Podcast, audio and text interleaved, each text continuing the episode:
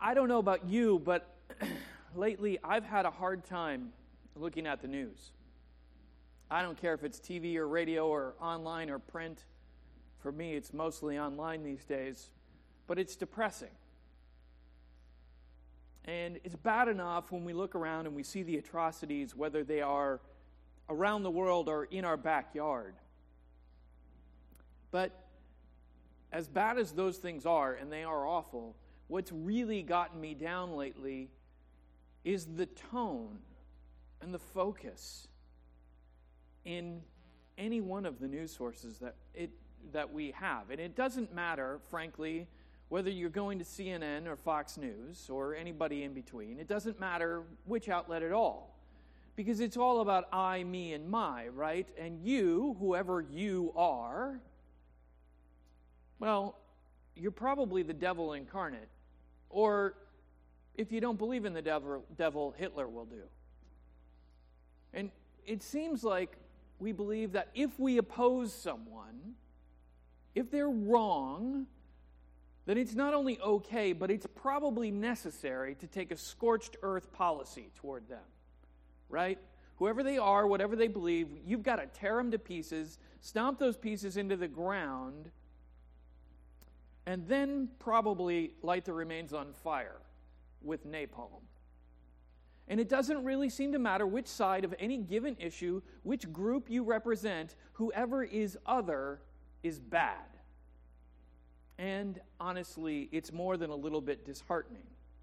We can't seem to find any kindness in our hearts for people who we disagree with, for the other. We don't even try, as Americans anymore, it feels like, to put ourselves in the other's shoes. And we automatically think that that other, politically, religiously, ethnically, sexually, whatever, is a terrible, awful person because they disagree with us. And it's not, like I said, a characteristic of one group. It feels like everyone is behaving this way.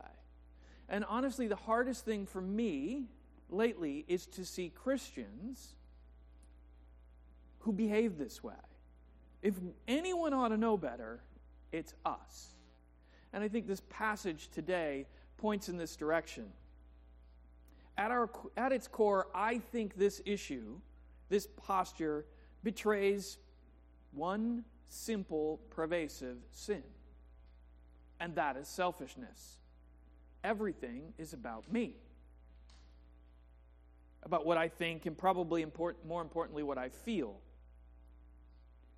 You know, when I see something I don't like, I'll put it in terms that makes it look like it's not about me, but really, it's about me.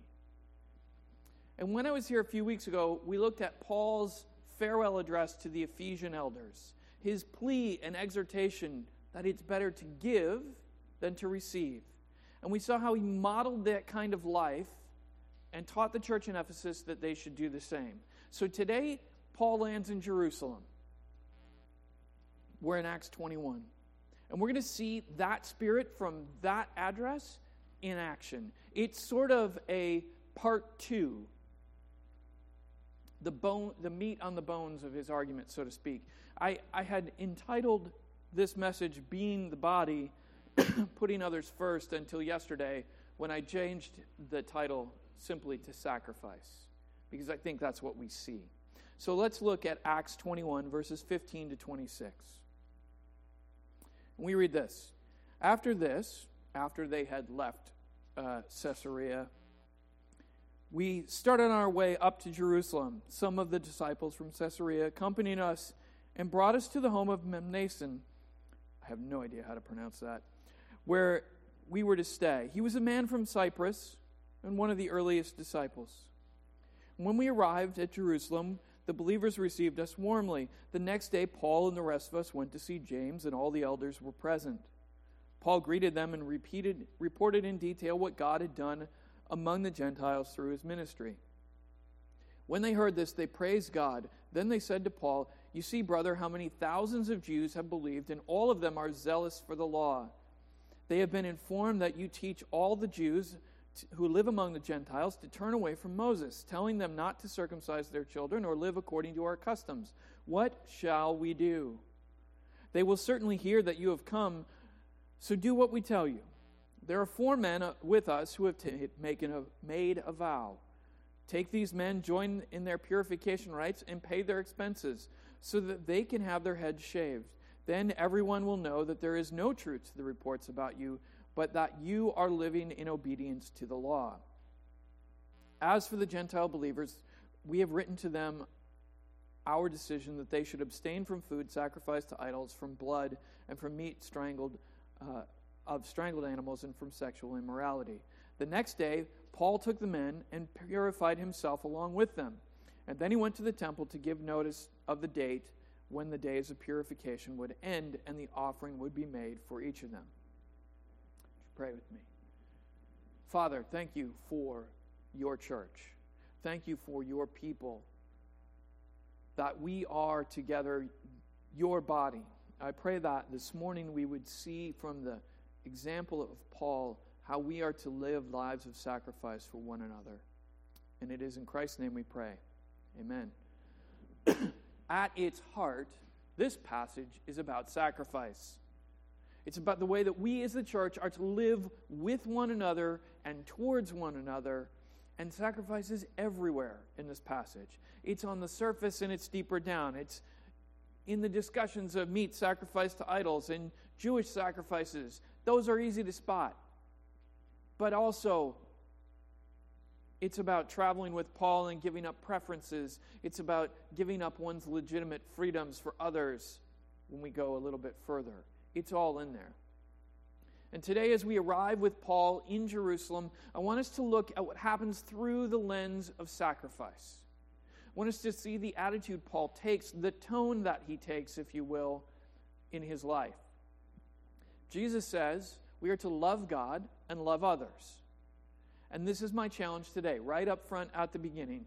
If we are Christians, if we are little Christs, we are to live like Jesus. If we take the attitude that Paul has, which does the same, that life of sacrifice, I want us to think of the difference that that will make in the world around us. If we actually put others first instead of ourselves, how would our world be different? We start in verse fifteen. You see, being Christians, being the church, is about sacrifice, and it is about a life being accompanied, not alone. Right away, we see Paul goes to Jerusalem with others. And you might be thinking, how is traveling with others and staying with others a sacrifice? You would say that unless you're an introvert or the parent of small children, or you're trying to herd the cats that are twenty-two middle schoolers on a field trip or something like that. Right? But we're talking about more than inconvenience here. Remember, Paul knows he's going into danger. We saw this last week, right? He is arguing with the people, I have to go to Jerusalem, but I know what's coming. And they're telling him, no. Last week we saw the wider church and prophets within the church and even Paul's companions saying, Paul, this is a bad idea. Don't go there. We know what's coming. So at the very least, I think there are three ways that this accompanying, this not aloneness, if you will, is a sacrifice. You see, first, Paul moves toward the church in Jerusalem, the body of Christ there, even though it's not in his best interest. He knows bad days are ahead, and he doesn't choose the easy way for himself, and he could have. He absolutely could have. The church is more important to him than what he wants, than his convenience, than his happiness or his safety. The message of Jesus and the call of Jesus, the church of Jesus, is more important to Paul than Paul is important to Paul. Remember at verse thirteen last week, he says, I am ready not only to be bound, but also to die in Jerusalem for the name of the Lord Jesus. And when Paul says that, the name of the Lord Jesus, that's shorthand.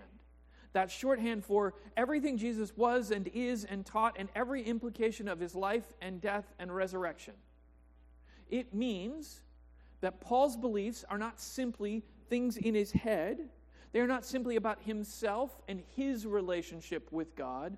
They have implications in the real world for every relationship he has, and that he is oriented toward others.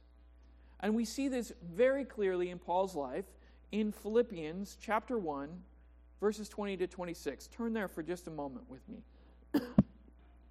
In Philippians chapter one, verse twenty, we read, "I eagerly expect and hope that I will in no way be ashamed, but will have sufficient will have sufficient courage, so now that so that now as always Christ will be exalted in my body, whether by life or by death.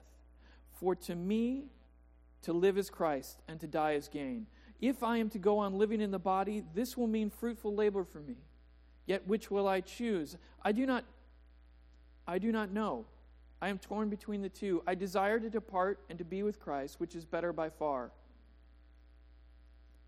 But it is more necessary for you that I remain in the body. Convinced of this, I know that I will remain, and I will continue with all of you for your progress and joy in the faith, so that through my being with you again, your boasting in Christ Jesus will abound on account of me." Now, why do I look at this? See, in Philippians, Paul is writing from prison. It's after this episode that's going on right now in Jerusalem, after he's going to be arrested, as we're going to see next week. And as we look at this passage, we see that Paul says to live is Christ, to die is gain. No matter what he does, in the here, in the now, it is for God, not for himself. And second, we see that Paul is living for the church. He is ministering for the body of Christ, not for himself. And then that body of Christ is to propel the message of Jesus forward out into the world. So everything about Paul's life is not about himself. It's about God and how God interacts with us. Paul is saying, it's not about me and Jesus. There is no such thing as a Lone Ranger Christian. It's unthinkable to Paul. Being a Christian means being in relationship with others, coming alongside others. It means living with and for the body, not ourselves. The second way we see in this passage that sacrifice is wrapped up in this idea of accompaniment is by looking at those who are coming with Paul. I mean, think about this. They haven't been called to suffer. Paul has. The Spirit hasn't warned them, but still they come. And it's Paul's traveling companions. It seems like probably these are the seven guys mentioned in chapter twenty, verse four, plus Luke. At this point in the passage, he's saying we, as well as, quote, some of the disciples from Caesarea in verse sixteen. That's quite a few people that are coming along him, side him. And these are the very people who last week were trying to tell him, don't go. And still they come with. They sacrificed their time and their money. It was not cheap or easy to travel this way. Potentially their safety as well. Because in verse fourteen, we had read, we gave up and said, the Lord's will be done. And we see there that the call of Jesus is to put others first, not ourselves, even when we think they're making a bad decision. The third way we see sacrifice in coming alongside another is this act of hospitality. Mnason from Cyprus is an early convert. Possible that he was one of the one hundred twenty in the upper room waiting for Pentecost, or he was one of those early converts from Peter's preaching. We don't know. But we do know that he opens up his home to at least ten, twelve, fourteen people. And he greets them warmly. He's hospitable. And in verse seventeen, we've read that the other believers in Jerusalem also greeted Paul and his fellows warmly. How is that sacrifice? Some of us love to entertain, right? My wife is a party waiting to happen. But let's look at it realistically. Anytime you are hospitable, there is time, effort, money, inconvenience, whatever involved. All of those things are real. And it's even more than that. Hospitality is more than simply having a party or opening your home. It's a way of looking at and looking after the other, of loving the other, and no matter what. And I was reminded of the need for this by a very insightful article I read um, this week on Christianity Today dot com. Jen Pollock-Michael's article, Move Over Sex and Drugs, Ease is the New Vice, is not exactly about hospitality, at least not on the surface. But it's about lived life, about what I would call withness. And she says this, as Christians, we are rightly attuned to the hedonic temptations of the material life, the sex, the drugs, and the proverbial rock and roll. But reckless abandonment to the sensual pleasures of the body is not our only vice. So too is evasion of bodily life, which is, in one aspect, any attempt to squirm out of the tedium of being enfleshed, emplaced beings with obligations to love. It makes for a nagging question. What do we become when we're no longer willing to bother? And she goes on to talk a bit about modern life and about conveniences and how they change the way we view the world and interact with others. And then she comes to this challenging point. Here, then, is the quandary we're left with. As we continue to reduce the physical burden it takes to move through the world, and the efforts of our lives are often only as effortful as staring at our smartphones in the face, how will we galvanize the real will for love of God and neighbor? I am increasingly conscious of the bother of physicality, increasingly conscious that there is no way to love others without it. My children have an unrelenting need for breakfast, lunch, and dinner, and I am, many days, irritated that I should have to feed them something other than ramen despite their happy clamor for it. At the end of a long day, my husband interrupts my well-laid plans for reading in bed with his puppy eyes of desire. Truth be told, marriage can find me tired and wishing to be left alone. My aging mother is growing forgetful, repeating tired stories over the phone when I'm under a deadline. She's a writer for a living. She will expect that we come again at Christmas, and more recently, a member of the extended family has chosen to die. I love the way that she puts that. And attending the funeral, all seven of us, will cost us significantly in time and money. Secretly, I wish for a substitute to serve as our presence among the grieving. In theory, I want to love. In reality, I want it to tax me less. However, the arc of, of the Christian story tells me that these collective affronts are a betrayal, not just of the of neighbor, but of God himself. God entered the bother of embodied life.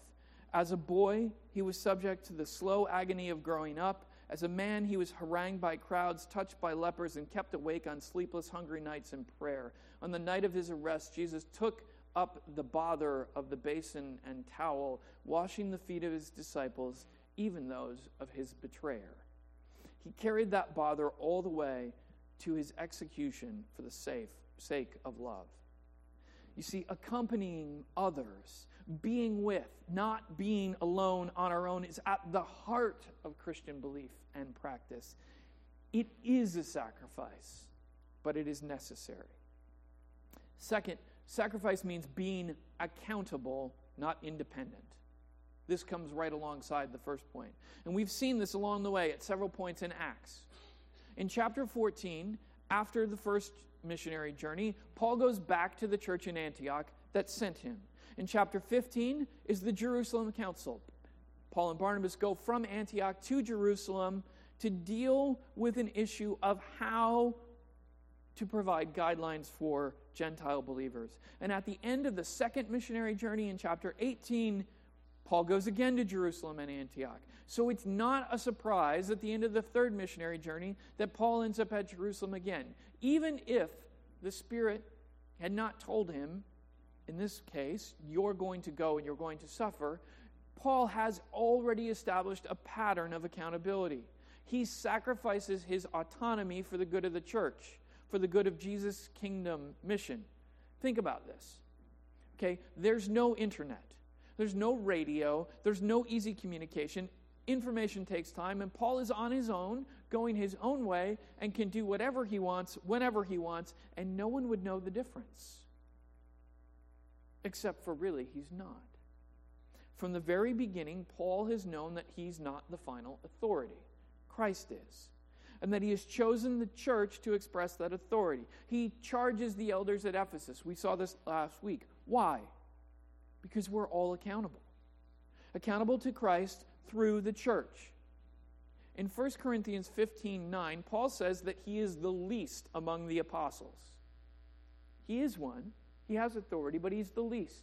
He puts them, himself under them. And guess what? He goes to Jerusalem to James, the brother of Jesus, one of the other apostles, the leader of the mother church, if there is a mother church at that time. And Paul presents himself to James and to the other elders. And the scene in verse nineteen, frankly, reminds me a bit of a modern missionary report.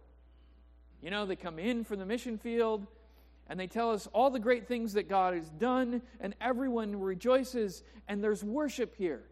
And we need to remember that part of accountability is worship.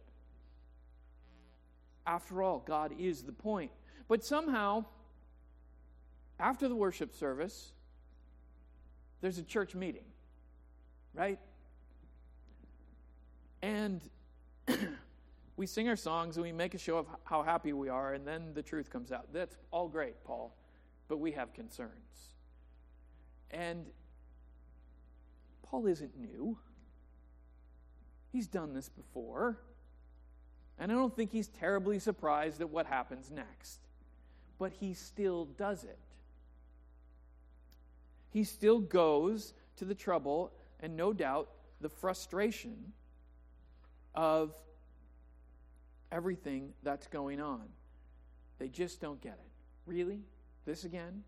That's it. I'm going to go plant the Second Apostolic Church of Jerusalem and fix this craziness. That's what I would have done. But why does he do it? Because as we saw in the first point, we're not alone. And when it comes to authority, to accountability, we aren't independent. And this is one of the biggest dangers we have as Protestants. In churches like ours, there's no outside authority that can say, hey, that's out of bounds. That behavior, that belief isn't orthodox. It's not what the Bible teaches. That behavior, that approach is not Christ-like. Or maybe you could do that, but it's probably not a good idea, and here's why. And sometimes we're so worried about being bound up by tradition that we miss that sometimes there are benefits. And sometimes we need to pay attention to what others are saying to make sure that we're on track. Look, Jesus left his followers with the church because we need one another. We need accompaniment.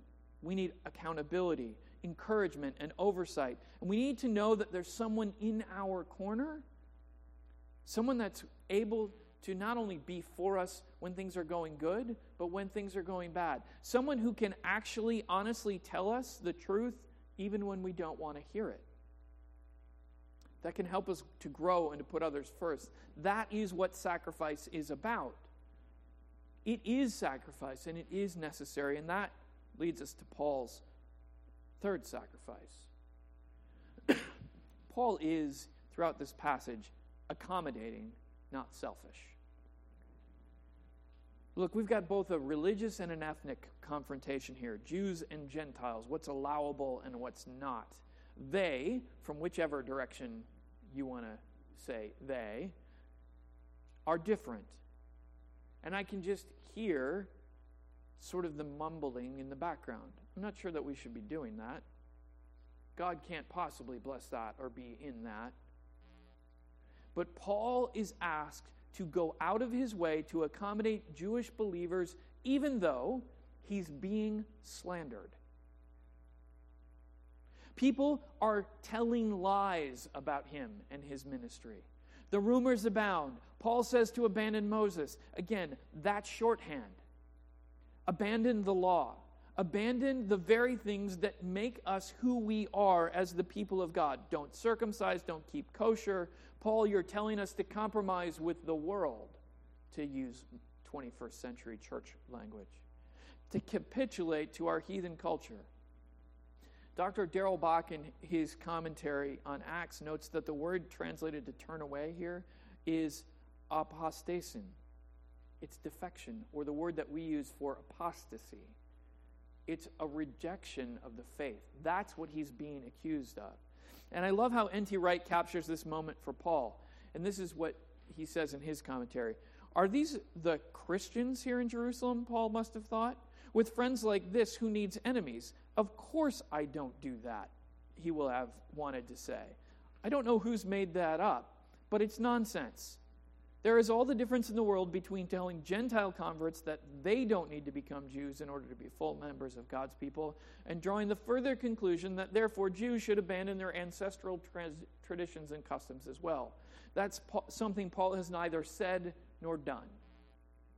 Remember, this is the same Paul who writes First Corinthians when he was in Ephesus not so long ago.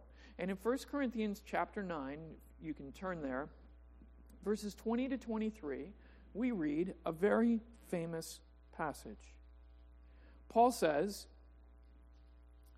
backing up to verse nineteen, though I am free and belong to no one, I have made myself a slave to everyone to win as many as possible. To the Jews, I be- became like a Jew to win the Jews.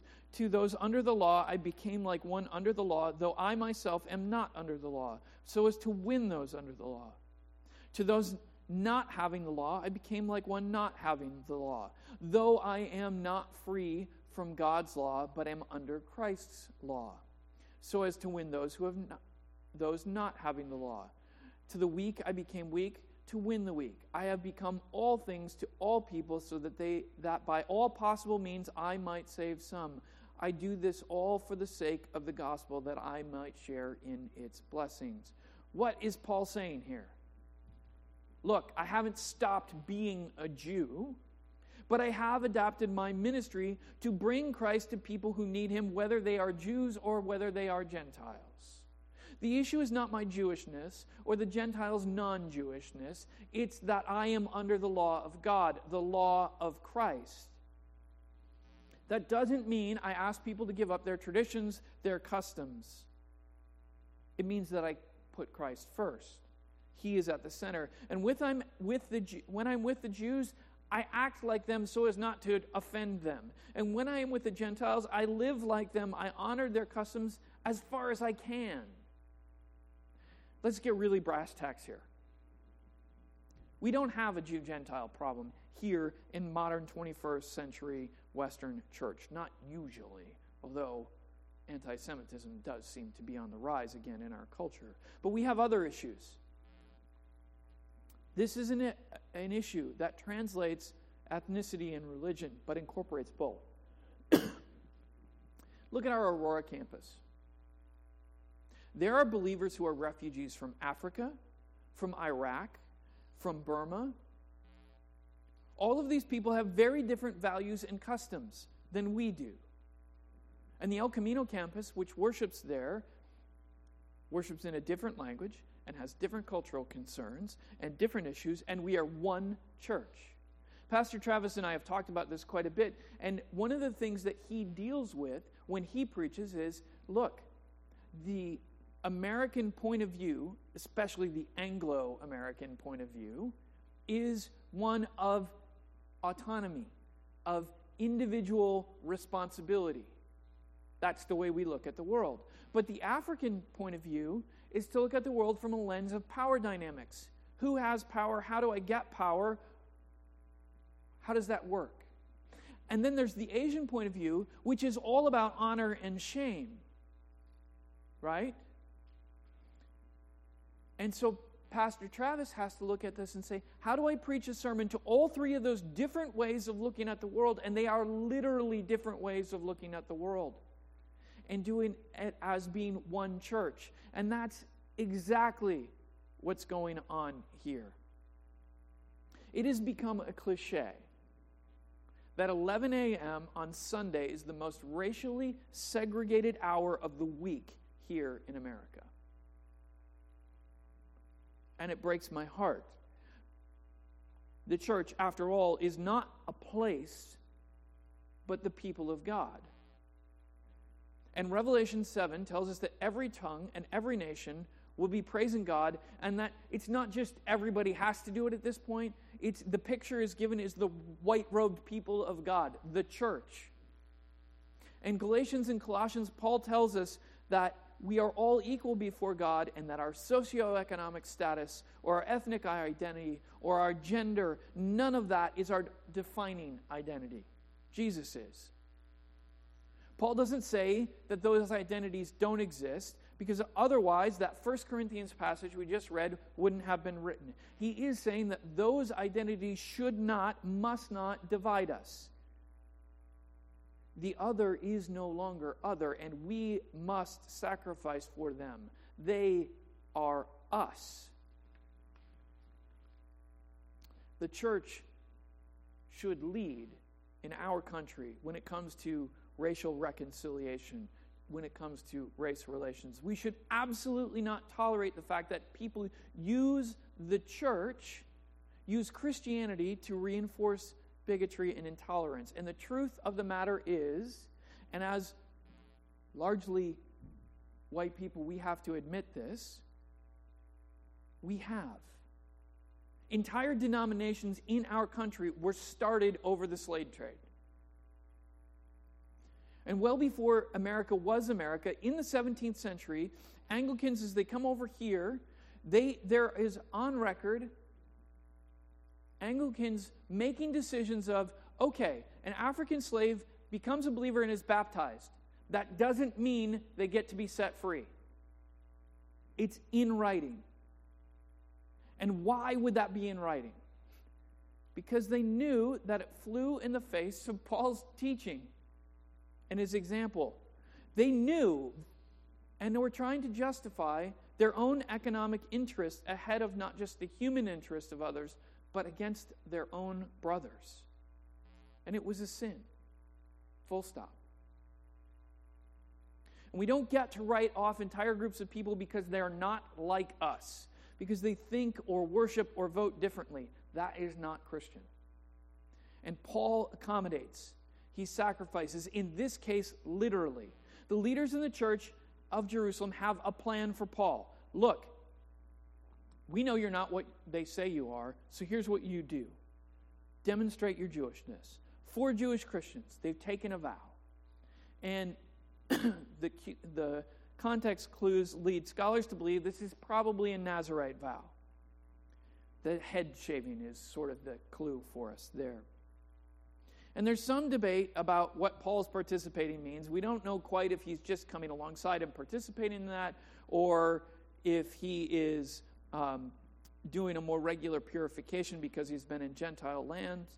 But number six gives the rules for the Nazarite vow.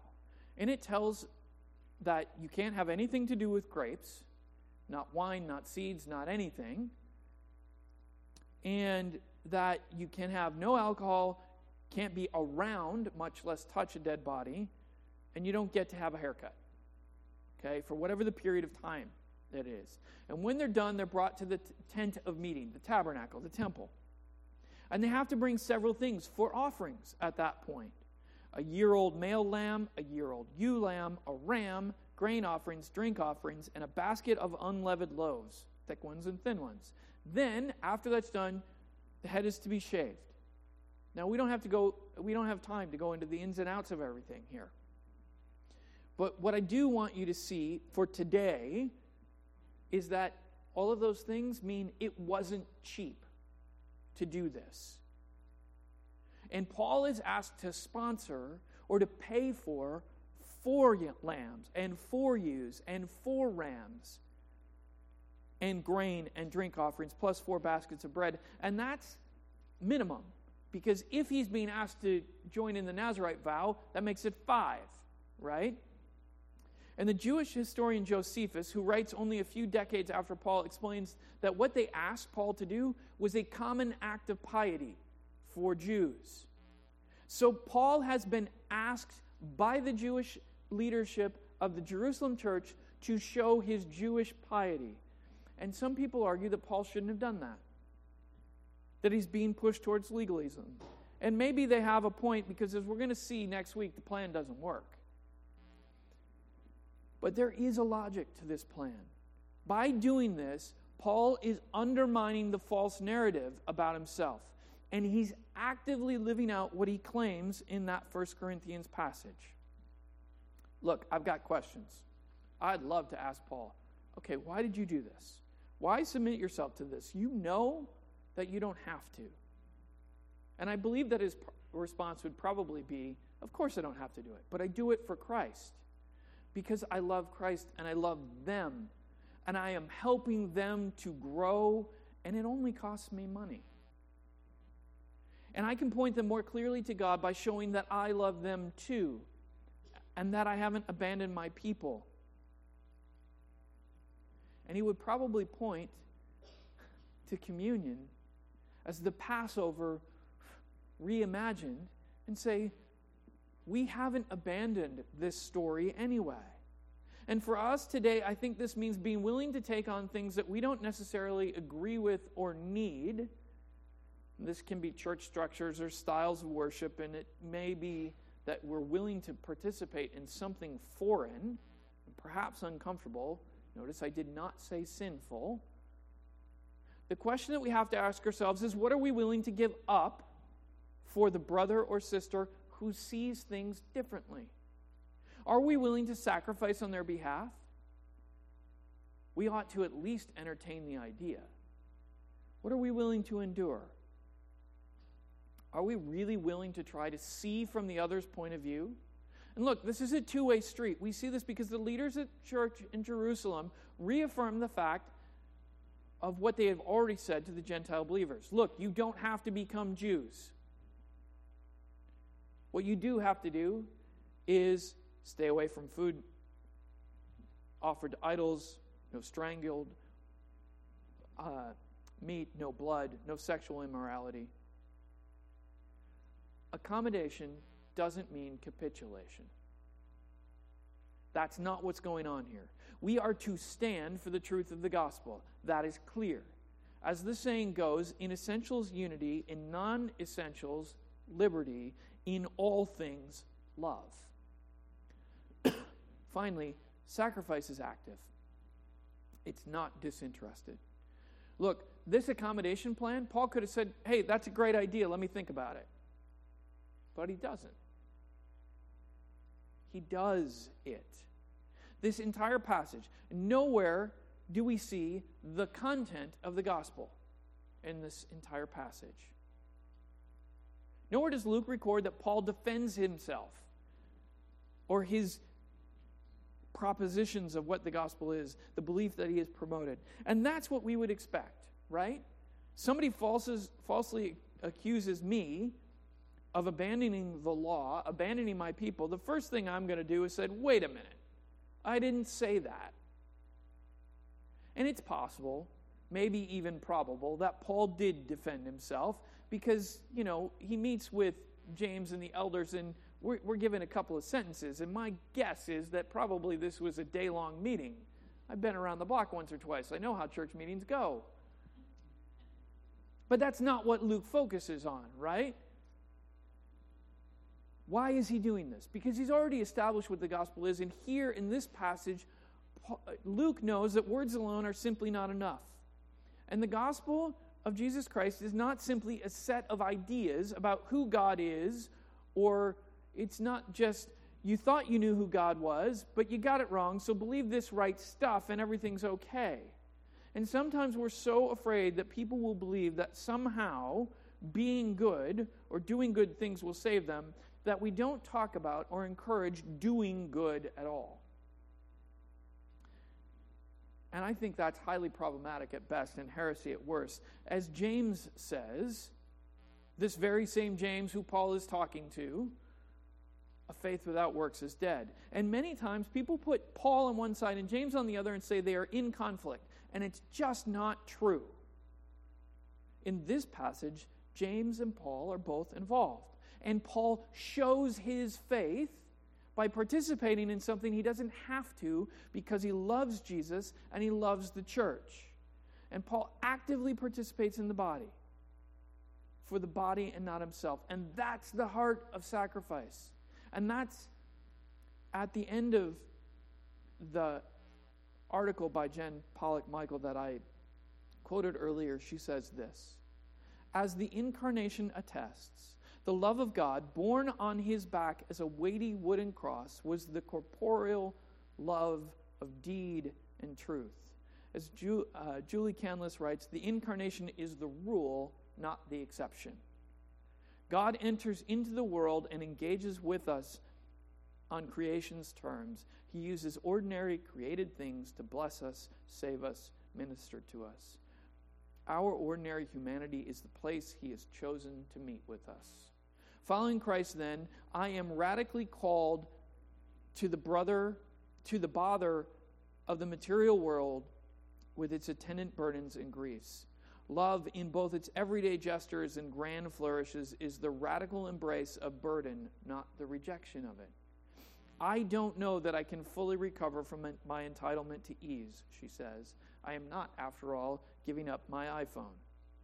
But perhaps I can remember that love, patterned after God's own self-giving, is bent on inconvenience and cost. Perhaps I can temper my expectations for the effortless life I think I am owed. Perhaps I can remember when feeling especially put out by needing to show up in the world, and not by proxy, that I am supposed to love with my body, as God did with us. And so, I want to close with one last exhortation from Paul in Ephesians four, chapter or Ephesians chapter four, verses one to six. If you would stand with me um, as I read this before the final song. Paul says this to the Ephesian church: as a prisoner for the Lord, then, I urge you to live a life worthy of the calling you have received. Be completely humble and gentle. Be patient, bearing with one another in love. Make every effort to keep the unity of the Spirit through the bond of peace.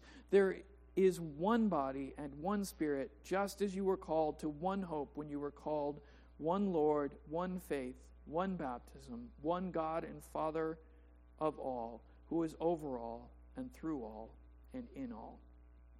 Amen.